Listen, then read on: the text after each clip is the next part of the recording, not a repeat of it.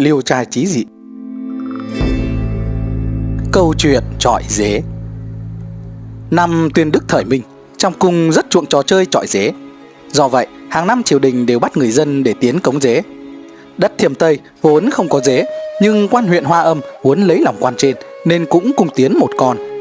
Quan trên thử cho nó trọi, Thấy nó trọi hay quá, liền đòi quan huyện Hoa Âm phải thường xuyên cùng tiến. Quan huyện lại đòi hỏi quan địa phương Dế ngày càng hiếm, Được coi như là món hàng rất quý báu. Thế là, những kẻ ăn không ngồi rồi Bắt được dế, liền nhốt vào trong lồng nuôi, Rồi đẩy giá lên rất cao. Còn đám nhà dịch lại kiếm cớ đó Để sách nhiễu người dân, Bắt nhà nào cũng phải nộp dế. Chẳng bao lâu, trong huyện Hoa Âm Đã không ít nhà rơi vào cảnh khuynh gia bại sản vì dế. Trong huyện Hoa Âm, Có người tên là Thành Danh, Tính hiền lành chất phác, Bị bọn nha dịch ép làm chức quan địa phương, Chỉ biết phục dịch mà không có lương bổng. Thành danh không từ chối được, Làm quan chưa đầy một năm, Chút tài sản trong nhà cũng đã cạn kiệt hết. Lần này lại phải trưng thu dế, Thành danh không dám sách nhiễu dần nữa. Nhưng bản thân lại không có tiền để bù, Cho nên suốt ngày lo buồn, Nghĩ nhiều quá, Có lúc chỉ muốn chết mà thôi. Vợ thành danh khuyên nhủ, Chết có ích gì? Hay là tự đi kiếm, Biết đâu lại may mắn tìm được một con? Thành danh cho là phải, Bèn cầm ống tre sách lồng đi từ tờ mờ sáng đến tối mịt, Bới đất đá ở những nơi đất hoang tường đổ để tìm dế.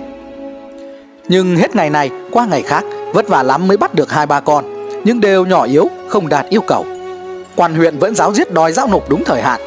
Trong mười mấy ngày, Thành danh bị đánh hơn trăm trượng, Hai chân thịt da dập nát, Máu mù bê bết, Không thể nào đi bắt dế được nữa. Lúc này, có một bà đồng lưng gù tới làng của thành danh. Nghe nói bà ta bói toán như thần, Dân làng kéo nhau đến xem. Vợ thành danh cũng cầm ít tiền đi xem bói. Đặt tiền lên bàn rồi thắp hương vái lạy như mọi người. Chừng một bữa cơm, Tấm rèm lay động, Bà đồng ném một mảnh giấy ra ngoài. Người vợ nhặt lên xem, Thấy trên giấy không có chữ, Chỉ có vẽ một bức tranh. Trên tranh vẽ một ngôi điện trong chùa, Sau điện có hòn núi nhỏ, Đá lạ ngổn ngang, Gai góc rậm rạp. Bên dưới có một con dế tên là Thanh Ma, Bên cạnh có một con cóc như sắp nhảy lên. Vợ thành danh xem mãi không hiểu, Nhưng thấy trong tranh có dế, Đúng việc mình cầu. Bèn gặp lại mang về. Về tới nhà, vội đưa cho thành danh xem. Vừa xem xong, Thành danh ngẫm nghĩ, Chẳng lẽ chỉ cho ta cách bắt dế? Nhìn kỹ cảnh vật trong tranh, Thấy giống hệt gác đại Phật Ở phía đông làng Bèn gắng gượng bò dậy, Chống gậy cầm tranh tìm đến phía sau gác đại Phật. Sau gác đại Phật, Có một ngôi mộ cổ rất cao. Thành danh đi theo ngôi mộ cổ đi lên, Thấy đá xếp ngổn ngang, Hình thù kỳ quặc, giống hệt ở trong tranh. Thành danh đi vào bãi cỏ hoang, Dòng tai lên nghe ngóng. Tìm kiếm kỹ lưỡng. Nhưng tìm đến hoa cả mắt Vẫn không thấy dế đâu. Bỗng có một con cóc nhảy ra, Thành danh nghĩ ngay đến cảnh trong tranh, Vội vàng đuổi theo.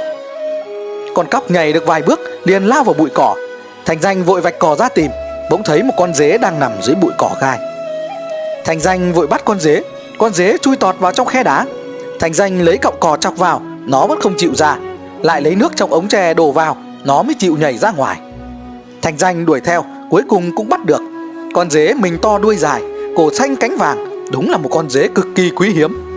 Thành danh mừng lắm Vội nhốt nó vào lồng Rồi mang về nhà.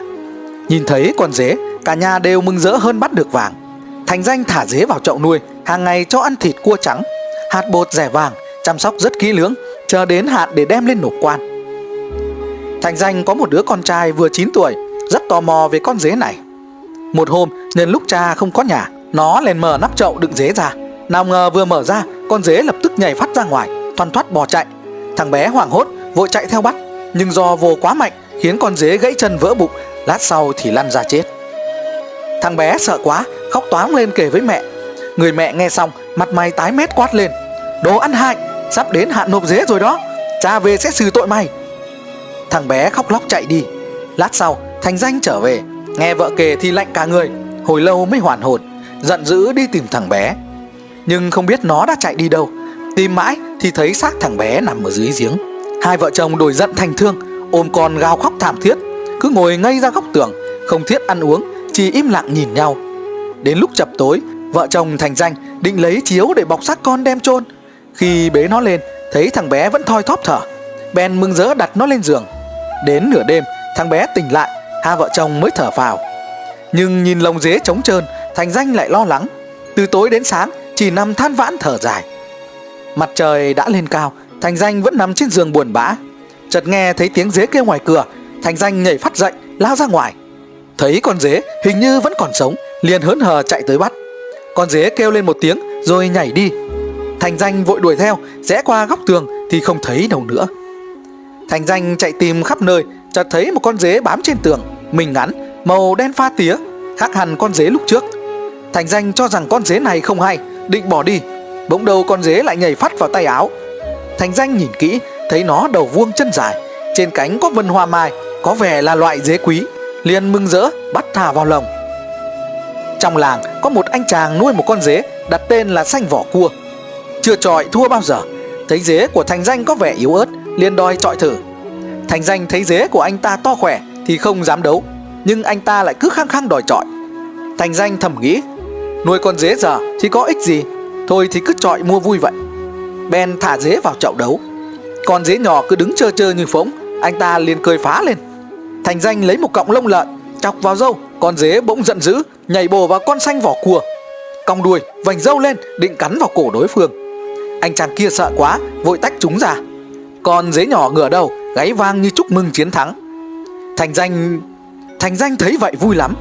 Bỗng một con gà chạy tới, vườn cổ mổ vào con dế nhỏ. Thành Danh không kịp cứu, cuống cuống quýt dậm chân, nhưng con gà lại dướn cổ xòe cánh, kêu lên quang quác. Hóa ra con dế đã bám lên mào gà, cắn vào mảo nó. Thành Danh mừng rỡ, bắt con dế thả vào lồng. Hôm sau, Thành Danh đem nộp con dế cho quan huyện. Thấy con dế ngắn ngủn nhỏ xíu, quan huyện tức giận quát tháo âm ý.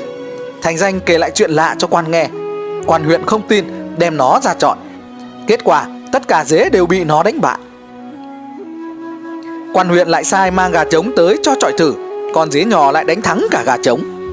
Quan huyện mừng rỡ, ban thường cho Thành Danh, rồi dâng con dế cho tuần phủ. Tuần phủ lại nhốt con dế vào lồng vàng, rồi dâng lên nhà vua, còn viết một bản tấu kể lại chiến tích của nó. Sau khi con dế nhỏ vào cung, tất cả bọn dế giỏi trong cung đều bị đánh bại, không có con nào là địch thủ. Hơn nữa, cứ nghe thấy tiếng đàn là nó lại nhảy nhót, nhà vua vui lắm. liền thường cho tuần phủ ngựa tốt lụa quý. Tuần phủ không quên, con dế là do quan huyện Hoa Âm cống tiến. Quan huyện Hoa Âm nhanh chóng nổi danh trị lý địa phương là xuất sắc. Quan huyện mừng rỡ, bèn miễn sai dịch cho thành danh, còn cho vào huyện phủ làm tú tài. Một năm sau, bất ngờ đứa con trai hôn mê bấy lâu của thành danh bỗng dưng tỉnh dậy. Nó kể với thành danh rằng, con đã biến thành một con dế thiện chiến, giờ mới sống lại đấy cha. Không lâu sau, tuần phủ cũng ban thưởng cho thành danh. Chỉ trong vài năm, thành danh đã có tới trăm mẫu đất, nhà cao cửa rộng, trâu dê hàng ngàn.